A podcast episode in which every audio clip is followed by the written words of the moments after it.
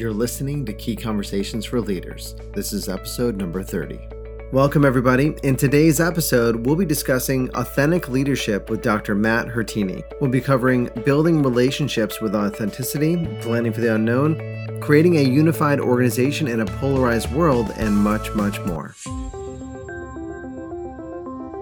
Leadership is about vision. It's about creating a vision and sharing that vision with others in a way that inspires them to walk with you towards its fulfillment. Along the way, leaders encourage, motivate, guide, and even challenge people to bring their best each and every day. And it's all done through conversations. That's what this show is about better conversations for better leaders. Hey, everybody, and welcome to Key Conversations for Leaders. I'm your host, John Ryan, and today we have a very special guest, Dr. Matthew Hurtienne. Dr. Matt is the Associate Dean of Undergraduate Programs for the School of Business and Director of the Doctorate of Business Administration at Concordia University, Wisconsin. He's also the Director of Morph Advisors Consulting. Welcome to the show, Matt.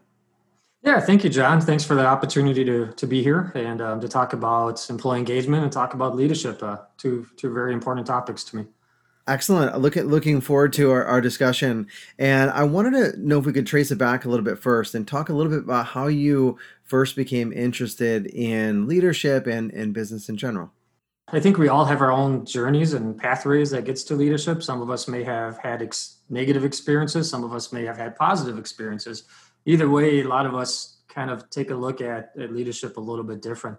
I had the opportunity, and this seems a little um, going way back in history, um, back to probably when I was 12, when I was in 4-H, um, which a lot of people think it's about animals and farms, and and it, it does have roots there. But I had the opportunity to study 4-H, uh, study leadership in the 4-H programs, and I feel very blessed that I had the opportunity to do that, to meet with executives and business owners and corporate CEOs and, and government officials during that that journey, uh, and that really led me into um, what is now called like servant leadership and, and what is called um, looking at coaching and mentoring skills and, and how to help people be productive. So my journey of leadership really started when I was 12. And then some of that leadership training actually allowed me to start my own business in entertainment business when I was about 15 years old.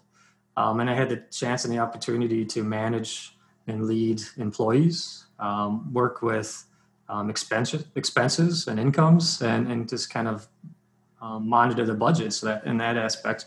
And then when I got out of high school and, and got into more of a um, professional role, because at that point the little thing called iPod was coming out, and I sold my entertainment business um, at that point. But really started looking at um, how successful change was and why was some change not successful and some change was successful. And that really led me in the journey of of studying change and studying employee engagement.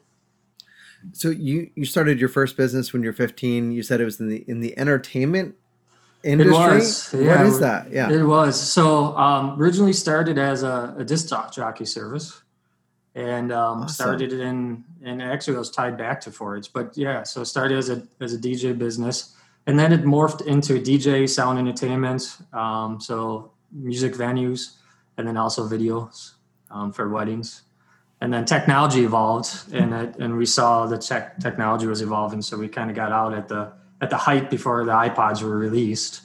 And um, at that point people started plugging in ipods for wedding receptions and um, so we kind of um, we made the decision to to sell and reinvest. Oh awesome. So did you actually sell the business and divest it at that point? We did. Yes we did. Yeah. oh that's fantastic yeah, but so it sounds like technology, the the iPod kind of was a disruptor and, and kind of changed the business plan, and and then you became interested in, in, in change and and how all that works. What is, what are some of the biggest challenges you think leaders and companies are facing today around change? Technology, which interrupted your business uh, or impacted your business, certainly are is an issue. What do you think are some of the biggest challenges companies are facing today? Um, well, obviously, the easy answer is COVID. Um, but it really goes back before that, and it's something we've talked about before. Is something that's that's referred to as scenario planning. How do you plan for the unknown, right? How do you how do you make action plans, not knowing exactly what's coming down the pike, and and that's something that scenario planning helps you with. Um, strategic planning kind of takes you from point A to point B. Scenario planning helps with that to say life doesn't go from point A to point B disruptions occur, right? COVID occurs, technology occurs, uh, stuff that we would say in the human resource development world um, would say the external environment is one of the biggest uh, predictors for the need for change. Um, and it could be that technology, it could be a virus, it could be change in a political system. But when we look at change, the biggest thing is trying to plan for the unknowns, but also limit the resistance. Uh, so the question kind of came up in in a, a, meeting I was at is how did we just recently uh, make such a, a massive change in the business world? You know, how did we go from trying to figure out how to keep our doors open and and now people are wearing masks and we're not used to that? And essentially that that question comes down to if people understand the risks and people understand the need for change they're more willing to change right? So you, you limit that resistance. So the key now is in the business world is how do you how do you make change when you don't always have a pandemic to help make that that change or foster that change how do you how do you how do you educate your employees and your stakeholders to say we have to take this next step and if we don't take this next step, this is probably what's going to happen to our organization. So essentially, for my business, when I was 15 and and sold it a couple of years after that, um, we we saw that technology was going to be a disruptor, right? So we, we knew we had to change, um, and and we had a couple choices, and and we we picked a choice that at that point we were going to to sell and and reinvest. Um, if we would have stayed in the business um, and and kind of put a blind eye to the technology, there, there would have been a very strong chance that we would have been bankrupt and, and didn't have any money to reinvest. So it really comes down to foresight, which is a scenario planning, um, and, and really comes down to getting your stakeholders to buy into the need for change. Are so the strategic level of planning is that the biggest picture and then it goes down to scenario planning and then tactical beneath that or are there other levels in between that in your model and the way you look at it? Yeah, so the way I look at it is strategic planning helps you on on like a three to five year basis. Um, really looking at where where your key metrics want to be, your KPIs, um, solidifying your your mission and vision, um, which all helps to produce the culture that you want, right? And it helps helps to get the systems theory in place, people working together to make sure that the company's moving in the right direction scenario planning comes in and it's trying to take a look more at a five to 10 year plan. So you're not really looking at, you're not redeveloping KPIs per se in scenario planning. What you're trying to do is to say where, what could disrupt our organization or what could really help our organization down the road. Um, so um, we talk about the oil crisis in the 1970s. Um, scenario planning was off, often it was used there and used very successful to predict that there was an oil crisis coming. Um, scenario planning has been used in, in military tactics for for um, a long time and, and, been successful there. And and we see countless other scenarios that have been played out and have been successful. The biggest thing is um, what you're trying to do is take two to four different scenarios, and and what what I like to say is scenarios that have high impact and high probability of occurring, right? So you're spending your time on something that's going to have a, a major impact to your organization and a major impact or a major probability of it happening. And then you kind of subdivide it down in, into those actions so that you're spending your time with something that there's a good chance you're going to see. So down south in the Gulf, um, maybe some of the scenario planning could be around what happens if a hurricane comes um, through Disney World. You know, how do we respond to that? Or what happens if the tourism industry um, dies off and how does how does something like the resort communities stay active and, and that's kind of what you're seeing a little bit with covid so when we talk about scenario planning you probably wouldn't have been able to identify covid-19 specifically um, but there's enough history to show that there's there's been pandemics before and there's been major international sicknesses before and and depending on what industry you're in, that could have been something that's bubbled up in the scenario plan. So then you develop action plans to that, so that when something similar happens, or when the iPod comes out, now you have a plan in place. So you're not making uh, emotional decisions at a very high stress time. You take that plan off the shelf and you say, okay, we've already developed an action plan to this, and now we know how to respond to this. Um, versus bringing everybody around together, saying, um, um, how, how do we handle this in a time of crisis? It's already been solved. or in higher education we talk about this a lot is how do you if if your customer base or maybe that's even put it into like a restaurant industry if your customer base grows by 50 uh, 50 customers each night that's usually a good thing that happens right? That's usually like revenue. However it may not be a good thing if you're not prepared for it. So if you if you if you see your your customer base significantly increasing and you don't have a plan on how to grow with it um, that could also cause you to go bankrupt. In higher education we often talk about if our population of students grow by let's say 200 how do we respond to that? Or if it decreases by 10% how do we respond to that right? And then having those plans in place. So they i call them like sisters and brothers it's hard to have one without the other sure. Meaning it's hard to have a strategic plan and not have a scenario plan so the scenario planning, please forgive me. I think I had then my model inverse. That actually, the, so the strategy is going from point A to point B, and then the scenario planning is considering the other factors technology, environmental, political, all the things you talked about before that can impact our ability to get from point A to point B and what happens if. Correct, correct. If we're growing our uh, customer base by 50 a night, that seems great, but we have capacity issues. And then all of a sudden we have a line out the door, and what are we going to do about that? Uh, same thing with students and, and capa- that's really interesting.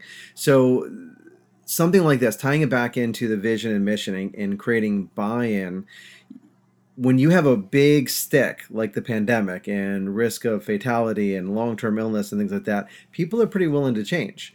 And so this idea of, of creating getting on the same page you can't always account on a huge pandemic to influence that behavior.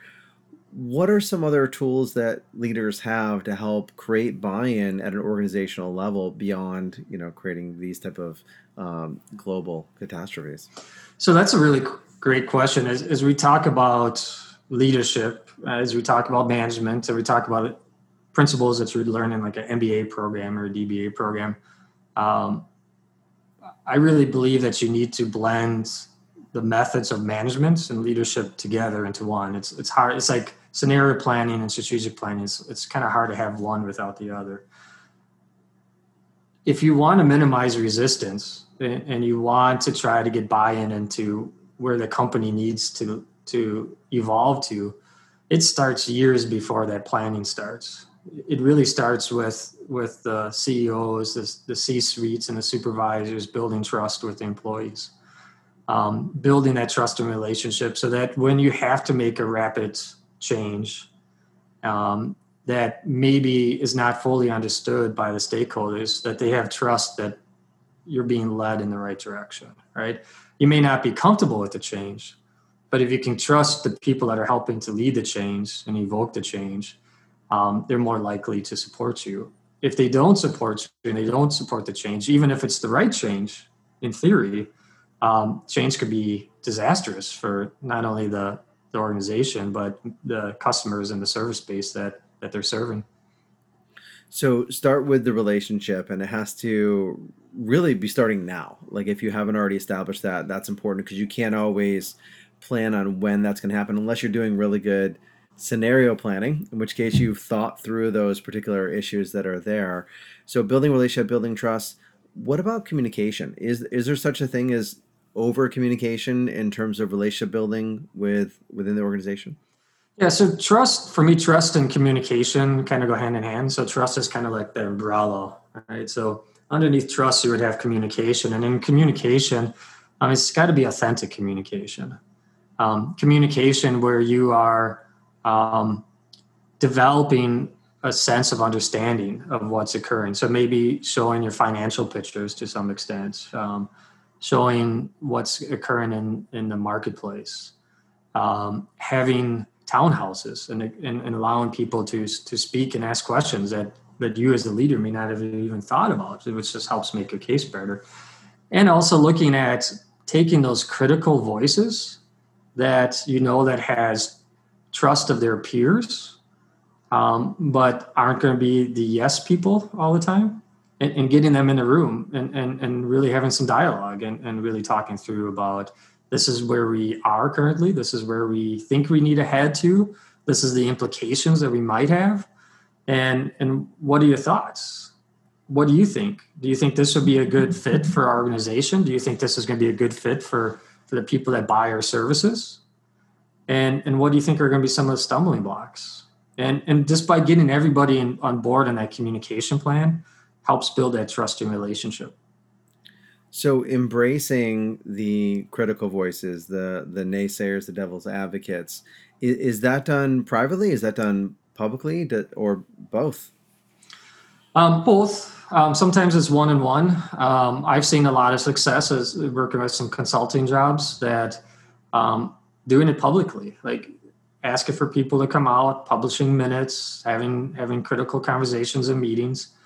Um, and and I've seen I've seen the difference between what was transformational change and transactional change, right?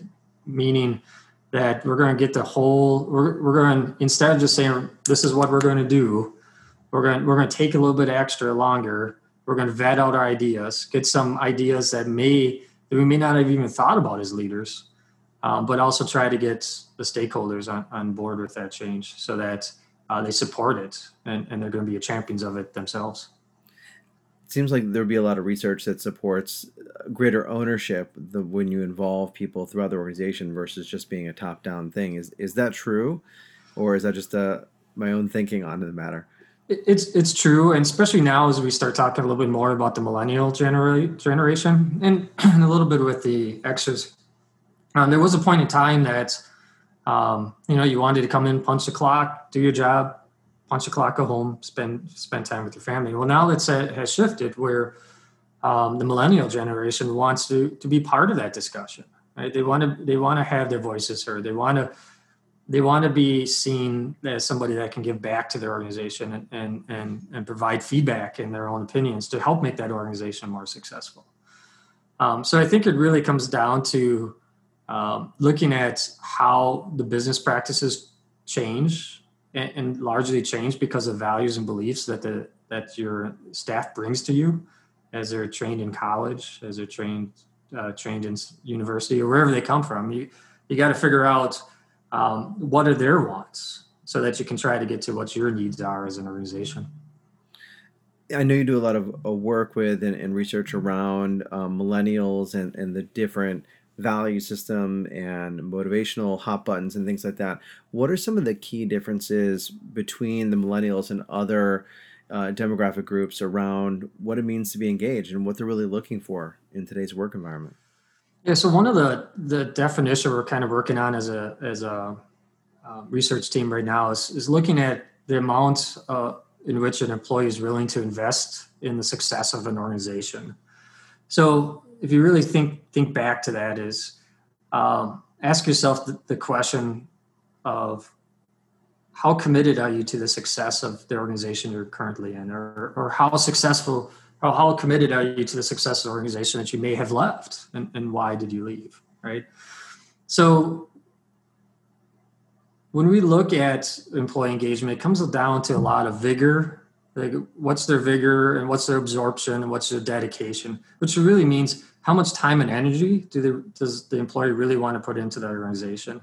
Um, how much do they want to be absorbed by that but how much how dedicated are they? And and that becomes a really good question about retention right? So there's a theory that if an employee is more engaged the longer they'll stay at, at your organization. Now it's pretty impractical nowadays to think millennials and probably Gen Gen Zs will stay more than five years. But if the average is around three years and we can keep them five years, we just we just um, we had a, a positive incline on that, right? Especially when you look at it, an employee leaving costs us about twenty thousand dollars a year or twenty thousand dollars every time an employee leaves.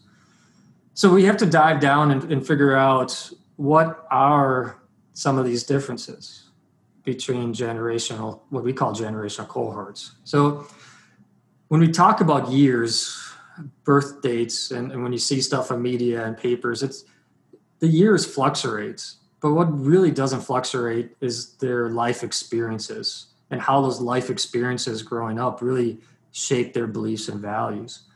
So for me, in my generation, um, you know, we want to work 60 hours a week. That's, that's like who we are 50, 60 hours a week. We're working, we go to work, we come home and work and, and wake up when we work and, and we try to find time to sleep. And, and we're giving back to the organization, you know, hundred percent. um, at work and at home, and and that's kind of what drives us. Um, and that's good. That's a sign of engagement. But as we're studying millennials, it's a little bit different. They're willing to put in 50 hours, 45 hours a week. They're really go above it and beyond, but they don't want to do that all the time.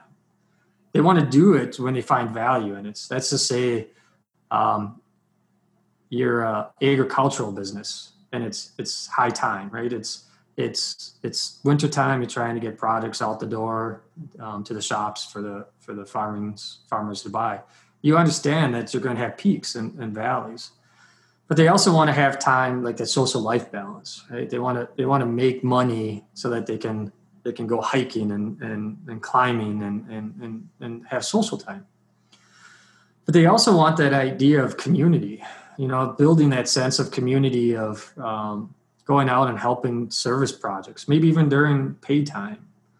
Um, but they also really want the sense of acceptance. Um, back when I started in in my professional career, I would hear um, older generations say, you know, kid, you're 18 years old, you can't you can't talk now.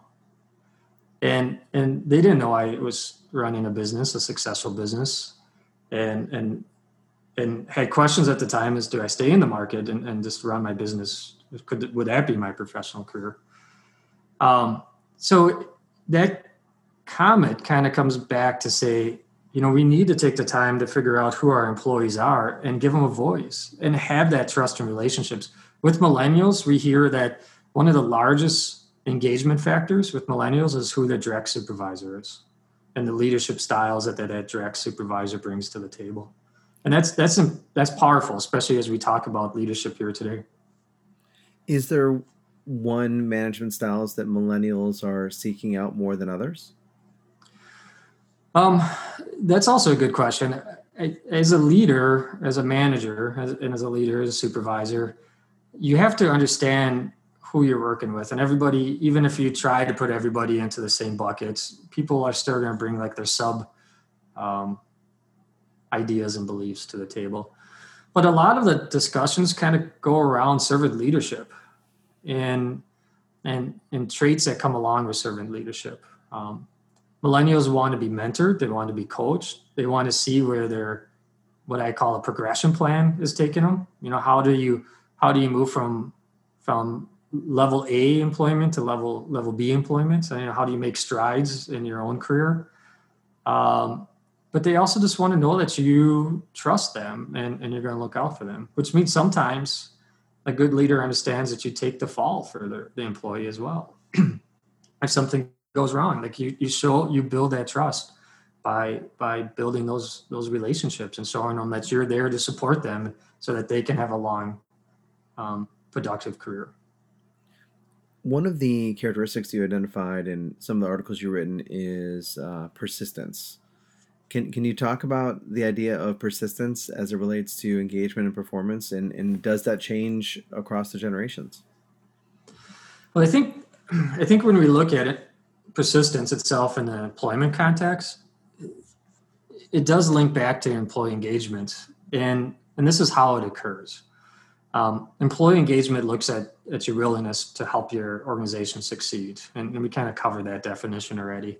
Persistence is um, how well you're going to overcome challenges um, so that you as an individual can be successful. But relating back to employee engagement, how the organization can be successful. So in the world of HRD, human resource development, we development, we often talk about this. He, the field of human resource development looks at ways to unleash human expertise at the individual level, the group level or team, and the organizational level. So there's just like three levels that come with that. Now, how does that impact persistence? Well, if you have a positive supervisor you know somebody that's there coaching you that's that's being critical like that, that's helping you to to learn and grow it doesn't mean i was um, giving accolades you know some it's giving constructive feedback as well on, on how to improve if you have that trust and relationship built with your supervisor if if you buy into the mission and vision of the organization if you trust your your ceo in the direction that they're heading um, you're you're more likely to to withstand um, little little episodes of turmoil. Turmoil. Organizations are human-made entities, right? And, and anytime humans get involved, we, we have a tendency to make things really good, and sometimes we have a tendency to make mistakes. The problem with persistence is there becomes a there becomes a cliff that that at some point you're going as an employee give up and either move on or get out of the marketplace or worse yet stay at the organization and just become de-engaged which is, which is the opposite of engaged that will more frequently occur when you have supervisors that aren't building those relationships that's not building employee engagement um, and that's where employees don't feel like their organization is looking out for their best interest. So they become de-engaged the relationship has devolved they're not moving forward and, and they become de-engaged can that be turned around or is that an individual decision they have to invest or is it both parties coming together well that's that's a good question again um, the tricky point of that is what drives motivation um, so most authors and researchers and leaders would say motivation is often driven by the individual. So I used to be a, a, high school basketball coach, and we would have this discussion a lot. Like, how do we get how do we get students to to be motivated to to excel on the basketball court? And really, what we found in, in that scenario was we as coaches try to give every possible um, tool that that the, the student or the athlete needed to be motivated you know praise um, constructive criticism a vision of where we're going um, collaboration um, but ultimately led down to to the employee and we see that it's interesting we see that in the business environment too so motivation will be driven by the individual but it, but i really believe leaders need to provide the tools so that the employee can make that that decision to be motivated at the workplace. Like come in um, on a Monday morning after a cup of coffee and be eager and ready to go because they know you're going to see your supervisor and your supervisor is going to have a, a smile on their face. And, and you know that what you're producing at your organization is doing the world good or doing your sector well. And, and you're going to go home at the end of the day and feel of worth, right? So to answer your question, it, it it's with both uh, but ultimately, um, both the leader and, and the employee has to make the choice um, to be to be motivated. So, the company and the the leader, the manager, supervisor, they provide help to provide the environment, but the individual has to show up. If, if they're not willing to, because you, like you said, we provided coaching, feedback, we had a vision where we're going, we had collaboration, but if that individual basketball player doesn't want to engage and participate in the drills and the practices, then they're not going to play their best when it comes time for, for game time as well. How important is social, um, you know, social emotional awareness and emotional intelligence when it comes to leading, especially in regards to the next generation? Yeah. So when we look at emotional intelligence and we look at social intelligence, um, it really comes down to like situational awareness. How do how do people perceive my actions, but also how do you perceive their actions? So when you talk about motivation, um, sometimes maybe you just didn't hire the right person for the job. Right? Something something was went went negative in the hiring process, um, and and you kind of want to take a look at that to say uh, what what can we do better next time? Maybe we didn't provide a complete picture of what the job description is, so who we are as an organization.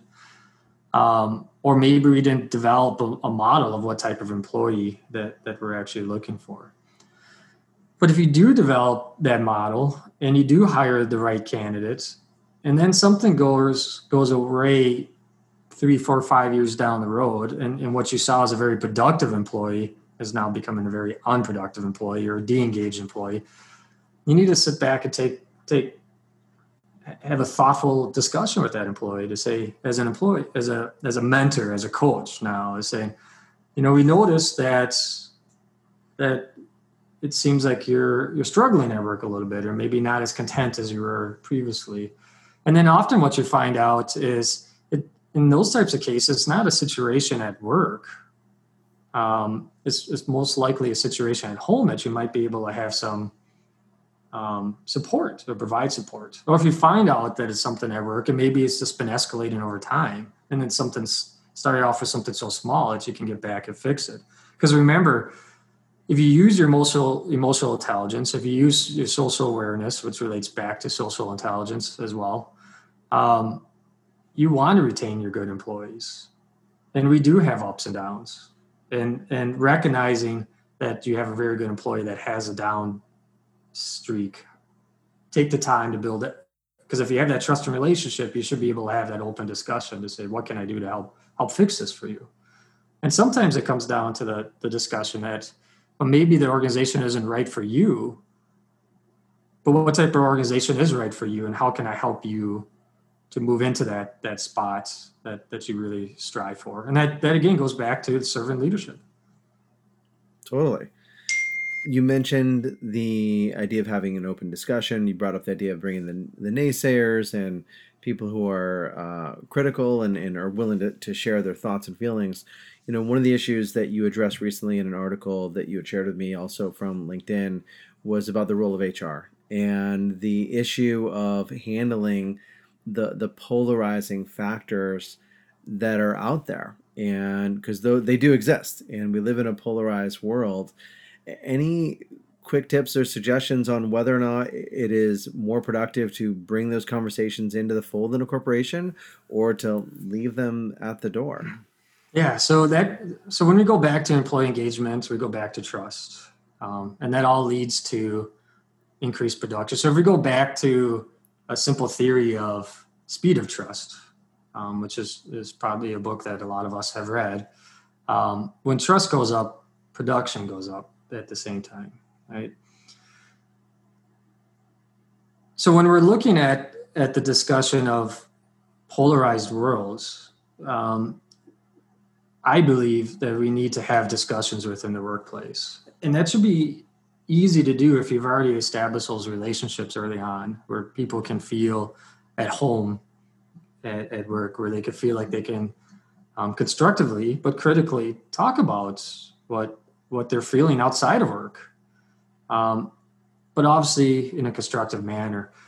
I don't believe I come from a leadership world where I don't believe that people just leave their stress at the door when they walk into the organization. Some some do believe that, and some of that goes back to different leadership styles. I believe that if we can minimize some of that stress that they're feeling in the outside world, we'll probably be able to have more production inside my business, inside my organization. So how do we do that? One is give people a venue to talk allow people to have the opportunity, maybe like in a townhouse um, situation, where people could just talk about the topics that, that's occurring. If you think about today, what's what's occurring in our world, we have we have politics occurring. We have the national election that's coming up. Um, we have we have um, the coronavirus and, and, people becoming sick. Um, we have the discussion that's going on with the Supreme Court, um, and and then we have sectors within business sectors within our industries that are, are failing because because of quarantines that are happening. So it's almost like we have a, a perfect storm that's aligned. And, and by giving the people the chance to talk and help inform each other, um, take take the topic of, of racial tension. Um, I, I, live about 20 minutes north of, of Kenosha, Wisconsin, and, and a couple weeks ago we had um, a shooting that occurred, a police shooting, um, with, with an individual, and, and that sparked protest and, and destructive um, destruction that occurred. And and walking around even stores trying to buy stuff, um, I heard people talking very passionate about how they felt. And, and a lot of it was we don't understand what's occurring or we don't understand what's happening. So I believe from an HR world, if you give the people the opportunity to, to talk and the time, you're going to be that much more productive on the backside, right? They're going to be able to to come and, and speak with you. Training, training about different lenses that, that we may not be used to. Um, the discussion that comes up though in this is how much time do we give because time is money? And and i try to make the arguments and and research will will back this up is if you take that time on the front end you'll get your dividends on, on the back end of it. So um, i do believe of opening that door safely and constructively to to have deep and powerful discussions which would which should improve the feeling of safety and security for each employee I, th- I, think a lot of what you just said really ties together a lot of the concepts you've shared so far uh, servant leadership, open, honest communication, authenticity, creating a space for people's voices to be heard, establishing trust all together in that space. The, the constraint I, I can see is, is time. And obviously, you can't spend eight hours of your eight hour workday on that. But it sounds like a little bit of effort up front is going to re solidify hey, I get you're going, you're acknowledging you're saying, I know you're going through some stress. We're all going through some stress, and we're all in the same ship together, and we can still work together even if we have different opinions. Because because I can't imagine you're going to solve the issues of racial inequality or the the concerns around the Supreme Court justice or the national election like in that hour conversation or 30 minutes it's not going to be solved but at least it's going to be expressed correct and if you if you build upon it over time right it's it's maybe 30 minutes 45 minutes here over um, Kringle or some sort of like sweet treat and coffee or healthy food, depending on what your employees want. Um, if you build upon it over time, then then it's not a six hour day. It's not a it's not an eight hour day you're working on these topics. It's you may be able to get them down to 10 or 15 minute days, right? Or maybe some maybe my other theory is if you start training people on how to have these discussions, they can take over some of these discussions on their own during um, breaks and during lunchtime or just um, after hours, right? They can do it constructively and recognize um, that everybody has their own opinions and, and recognize that it's not about the opinion that, that will help us become a better organization or the difference of opinions. Although I believe diversity is very important.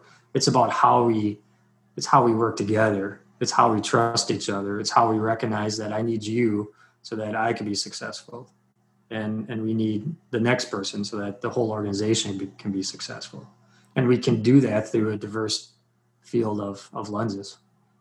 So giving your employees the tools like you said the people near where you live they're saying like i don't know what to make of it. I'm trying to understand it and helping them have the tools to to process and communicate more effectively. What are some tools in general that you think that the next generation of leaders are really going to need going forward in in the world that, that is emerging right now? Yeah so it's it's ability to transform. It's ability to recognize what you may be learning in your mba program um, may be sufficient for today uh, but recognizing that you got to stay on top of it. You got to you got to recognize that as the gen z generation is starting to get in the workforce um, there's a good chance you're going to be working with the generation that comes behind Gen Zs. And, and how are you positioned to do that? Um, which is why when we do a lot of one-on-one executive type coaching, we talk about um, the importance of coaching, the importance of mentorship of, of their staff, and, and the importance of being authentic. Because if you really want what's in the best interest of your employees, and you recognize that you may not have all the answers, that you're going to be able to transform in time if you if you put down your coffee cup as the old vision of the old manager if you put down your coffee cup and say i know it all kid you're you're 19 years old you just got out of college which would be an awesome feat being 19 right out of college. Let's just say you just got right out of college um, sit back and learn. How's that how's that new employee going to respond when we know when we know that they want to be part of the conversation? So the new leaders that are going to be successful are going to find ways for all employees to be part of the discussion and, and recognize that their opinion should matter in coming up with a new design um, coming up with a new process. And it, it's interesting when we go in and we meet with some businesses we hear from some of the employees about what some of the struggles are and sometimes it's innovation.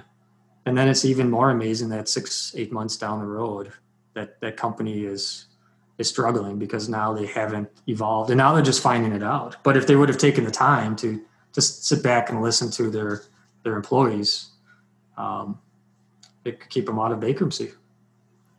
I think a lot of the tools that you shared can help with that to help avoid those uh, difficult scenarios from occurring, which goes all the way back to scenario planning and the what ifs and risk reduction and things like that.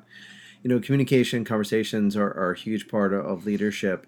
You know, Matt, can you tell us what is, on, on a personal level, can you think of a, a conversation that you may have had that had perhaps the most significant impact on your life, either personally or professionally? It's very interesting that that you ask that, and and when I've been asked that question in the past, the first scenario always pops up, or the first discussion always pops up. When I was 18 years old, I had a, a mentor, and I just got into a public sector and uh, position, and um, that supervisor asked me, he goes, "Where do you want to be in, in 20 years?" And I, I said, "I want to be a leader." And I just got out of 4-H. I, you know, I was I was doing things on a state level and, and helping things on a national level that to to help the organization grow, and I want to do that here. And his comment was, "Take the time to learn how to be an, an employee. Take the time to to figure out what the employees want." Um, because if you take the time to understand that, you're going to become a stronger leader at the end. And now that I look 20 years back, that was very insightful discussions because um, had the opportunity to get involved with a union, which I didn't know much about a union at that time. Um, had the opportunity to hear concerns that were expressed from like a, a management employee's uh, vision. Um, so that that now that I'm in the op- in the field that I am in, I, I could talk about both sides. I could talk about what it's like to be that employee um, that may not have had a college education at that point, and and now I can communicate with uh, CFOs and CEOs that may have graduated from Harvard, um, from from my doctoral side and, and and other experiences. So I think it's just taking that time, you know, taking that time to understand. Um, the other point, the other reference point, um, so that that you can help them in the long run. Fantastic. That's great advice. Got to learn how to follow before you can learn how to lead. That's amazing. Right. What um what is the best way for our listeners to get in touch with you, stay in touch with you, and and find out more about um, what you're doing? Yeah, that's a uh, thanks for asking that. So um, always open up for discussions. Uh, feel free to get a hold of me on LinkedIn. is, is a good way from from connecting that way. Um, Another way to get a hold of me is through our consulting service. We just opened up a new consulting business in, in June. It's called uh, uh, Morph Advisors. Um, so we, we transitioned from High Horizon to Morph Advisors just recently. And part of that is um, we are working with uh, my, my core founder is, is truly in the millennial range and experiences. And um, he brings a whole different insight to to our consulting service. So that's so that's www.morphadvisors.com. Um, so that's why we call it Morph Advisors. Um, or you can get a hold of me at mhurtienne at morphadvisors.com. Fantastic. Dr. Matt, thanks so much for being here. Yeah, thanks for your time. Take care, John. Wonderful. And for all of you listening, thank you so much for being here and joining us on Key Conversations for Leaders. Until next time, develop yourself, empower others, and lead by example. Thanks for listening to Key Conversations for Leaders with your host, John Ryan. If you enjoyed the show, please let us know. Give us a rating or write a review. For more tools to engage, inspire, and empower yourself and others, visit keycombo.com slash free. If you haven't already, you can connect with me on Twitter at keycombo and on LinkedIn under John Ryan Leadership.